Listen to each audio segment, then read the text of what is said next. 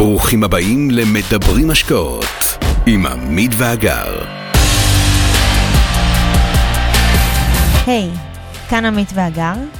בהקלטה זו תוכלו לשמוע פרק מתוך קורס ההשקעות המלא שלנו שהרצינו במכלל למינהל.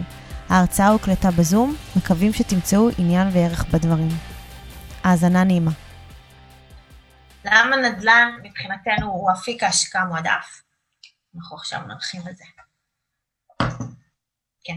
וזה חוזר רק, זה חוזר לסיפור של, ה, אה, של אותו הלמידה שאנחנו עושים, כי בסוף, לא, איך עושים הכנסות פסיביות? אפשר לעשות מהרבה דברים, אבל אנחנו הולכים על נדל"ן מכמה סיבות. אחד, הצורך הקיומי, בסדר? המין האנושי מאז ימי האדם הקדמון גר בבתים, כלומר הנדל"ן זה, זה, זה, זה לא מוצר ש, או שאני כן או שלא, זה מוצר, זה מצרך קיומי, מצרך עם ביקוש מאוד מאוד גבוה, ולכן יהיה לו תמיד ביקוש. אנחנו תמיד, אגב, כמשקיעים, תמיד נחפש להשקיע במשהו שיהיה לו ביקוש מאוד מאוד גבוה, כמה שאפשר, אה, ויש מלא דוגמאות לזה. תחשבו על דברים שאתם משקיעים, תמיד בשאלה ההשקעתית, האם, אנחנו, האם אתם משקיעים במשהו שיכול מחר להיעלם? ראו ערך קודק והתמונות, בסדר? לא יודע אם אתם מכירים, אבל פעם הייתה חברה שקראו לה קודק, והיו מצלמים בפילים, איפה הם היום התפוגגו. בסדר? אז יש פה צורך אה, קיומי. עכשיו, רכישת נכס פיזי. יש נדל"ן, יש אה, ניירות ערך, יש אגרות חוב, יש זהב, יש כל מיני דברים. אנחנו רוצים לרכוש נכס פיזי, אנחנו רוצים משהו שהוא לא יתקלקל, אנחנו לא רוצים לסחור בגרעיני תירס, אנחנו לא רוצים לסחור בסחורות כאלה ואחרות, אנחנו לא רוצים נייר ערך שיכול להימחק כי חברה הייתה באיזו הונאה, אנחנו רוצים נכס שהוא פה פיזי, עם, עם מה שנקרא, עם בטוחות מאוד מאוד גבוהות, אנחנו רוצים תשואה גבוהה יחסית בסיכון נמוך. למה? כי מי שהיום חושב להשקיע את הכסף שלו בבנק, אז התשואה שלו תהיה אפסית, אני מקווה שאתם יודעים שבבנק ייתנו לכם בין 0.1 ל-0.3 על הכסף, בסדר? ואנחנו גם לא רוצים אבל להמר על הכסף שלנו, כי בסוף אנחנו עבדנו מאוד קשה בשבילו, ואנחנו רוצים לייצר איזה מצב של אה, ניהול סיכונים, של תשואה יחסית גבוהה, ואני אומר יחסית גבוהה, אנחנו בסוף מדברים על אזור ה-7 עד 10 אחוז תשואה, זה מבחינתנו תשואה גבוהה, אל מול גידור הסיכונים, בסדר? בבנק 0.1, מה שהביטקוין עושה היום הוא לא דוגמה לכלום, כן? לא להתבלבל. כשהביטקוין קופץ 30 אחוז בשבוע, זה סוג של, של תזזית, בסדר? הוא גם ירד 80 אחוז. אני לא רוצה שם, אני רוצה משהו, אמרתי, צורך קיומי, משהו פיזי, בתשואה גבוהה בסיכון נמוך. ועכשיו, שנייה. יש עוד, עוד נתונים, ש... עוד, עוד סיבות למה נדל"ן. עכשיו, זוכרים, קודם דיברנו איתכם על רווח, רווחה כלכלית, אוקיי? בנדל"ן זה המקום אה, שאנחנו יכולים למעשה לייצר בו אה, תזרים מזומנים, אוקיי? ואנחנו יכולים להחליט אם, אם אנחנו נכנסים להשקעה שהיא רבעונית, אם היא חודשית, אה, אתם יודעים, יש כל מיני, אנחנו גם תכף נדבר איתכם על סוגי נדל"ן.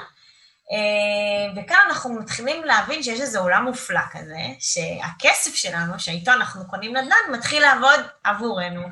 ולמעשה זו ההגדרה של הכנסה פסיבית מובהקת. הכסף הוא מגיע באופן פסיבי מעסקה שבה השקענו כסף. עכשיו, זה יכול להיות עסקה אחת, עסקה שנייה, עסקה שלישית, זה יכול להיות, זה יכול להיות 100 עסקאות, אוקיי? ואז אנחנו מתחילים לגבש אסטרטגיה מושכלת של איך אנחנו מפזרים את הכספים, שמכל זה אנחנו למעשה מייצרים לנו את אותו money machine שדיברתי איתכם, איתכם קודם, שיש לנו כמו איזה timeline, שאם השקענו בעסקה הזו, אז היא מייצרת לנו תזרים רבעוני, העסקה הזאת תייצר לנו תזרים חודשי, העסקה הזאת היא בכלל עסקה... שיש לנו איזשהו אקזיט בקצה, ואז אנחנו מתחילים לבנות לנו את ה timeline שלנו, ואז אנחנו יודעים שככל שאנחנו נשקיע יותר ויותר כסף וייצר לנו תזרים מזומנים, אנחנו למעשה נוכל להחזיר אותו גם בחזרה לרפת שלנו ולמודל שלנו על מנת לייצר לנו עוד כסף. ובנדל"ן, להבדיל מהשקעות אחרות, יש לו עליית ערך, אוקיי? אנחנו רוכשים לעצמנו עכשיו אה, בתים, אוקיי? ולבתים האלה בקצה יש להם אה, עליית ערך. גם אם יהיה לנו משבר, אוקיי? ותהיה ירידה, תהיה גם עלייה, ובסוף מוכיח, כל, השנים, תלכו כמה שנים, עשרות שנים אחורה, עדיין זה מוכיח שזה עולה כל הזמן, ולא מאבד את הערך שלו, וגם אנחנו מכניסים את זה לחשבון.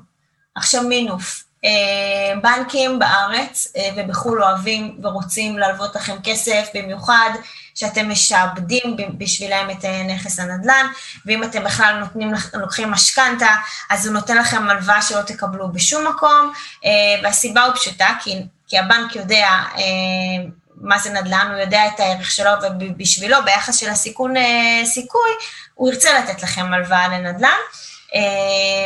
וכאילו אנחנו תמיד אומרים, זה מצחיק שבנקים אה, ילוו לך כסף אה, לקנות נדל"ן, אבל הם לא ייתנו לך כסף לקנות איתו מניות של הבנק עצמו למשל. עכשיו, זה קצת אה, אמירה מצחיקה כזאת, נכון? עכשיו, אם אנחנו לוקחים הלוואות מהבנקים, שלמשל הן עולות לנו בסביבות השלושה אחוז, ואם דיברנו קודם על השקעות שאנחנו עושים בין שבעה לעשרה אחוז, אז יש לנו איזשהו ארביטראז' פה שאנחנו למעשה מתעשרים מ-other people's money, כי לקחנו הלוואה והשקענו אותה בנדל"ן, ופתאום נשאר לנו איזה דלתא שהרווחנו מכסף שהשקענו. מעניין. אה, ולמעשה אנחנו עושים הגדלת הון מכסף שהוא לא שלנו. אה, ולמעשה מי שמבין את התרגיל הזה, אפשר להגיד שהוא אה, מתמצת את כל הסוד להתעשר. וזהו, עושים למעשה צעד מאוד משמעותי אל עבר הרווחה. מי קרא אגב אבא עשיר אבא אני? אני. מה, ספר ישן. אני קראתי. אוקיי, ומה עשית, מה עשית עם החשק? וואלה, בגלל הספר הזה התחלתי ללמוד כלכלה. אוקיי. לא צוחק. מי עוד קרא? משנה חיים, אני. ומה עשית? אני גם ככה. שינה לי את התפיסה, לגבי כסף, לגבי עבודה, באמת, זמן שווה כסף. באיזה גיל קראתם אותו? אני לפני שנה. גם, לפני שנה. כיתה י' אולי. יפה, אוקיי. יפה. יש עוד משהו? ספר משנה חיים. יעל, את קראת? הוא יושב לי פה על המדף ואני... ומדבר אלייך, הספר מדבר אלייך? מה זה? אז אני חושבת שאחרי ההרצאה הזאת, במיוחד שאתם צריכים לראות אותנו את שני מפגשים, אתם חייבים להשלים את זה, כאילו מבחינתנו זה סוג של תנ"ך, אנחנו גם תכף עוד קצת נדבר על זה. עכשיו אנחנו... אגב, אני חייב לומר עליי, בסדר? כי אנחנו שואלים הרבה את השאלה הזאת, הרבה מאוד אנשים קראו את הספר הזה, ובצדק, ולא, והרבה מאוד לא עשו כלום עם זה. זה נתן סטירה, זה נתן בעיטה בבטן, אבל כמו בהרבה תחומים בחיים, קראו ועשו עם הראש, אמרו וואו, ונשאבו חזרה לשגרת החיים, זה בדיוק מה שאני והגר לא אוהבים, בסדר? כשאני קראתי את זה, אגב, אני קראתי את זה, ואני שבוע, שבוע אחרי זה הייתה לי דירה, קניתי דירה בבאר שבע באפס הון עצמי, על בסיס מה שקראתי בספר, ושלושה, וחצי שנה אחרי זה היו לי כבר שלוש דירות עם אפס הון עצמי. איך עשיתי את זה? העמסתי את זה על משכנתה של הבית שבו גרתי. אבל מה שאני רוצה להגיד, ששם הבנתי לראשונה על מה האיש הזה מדבר. זאת אומרת, קראתי, אמרתי וואו, אבל אמרתי, לא יכול להיות שאני משאיר את זה ככה.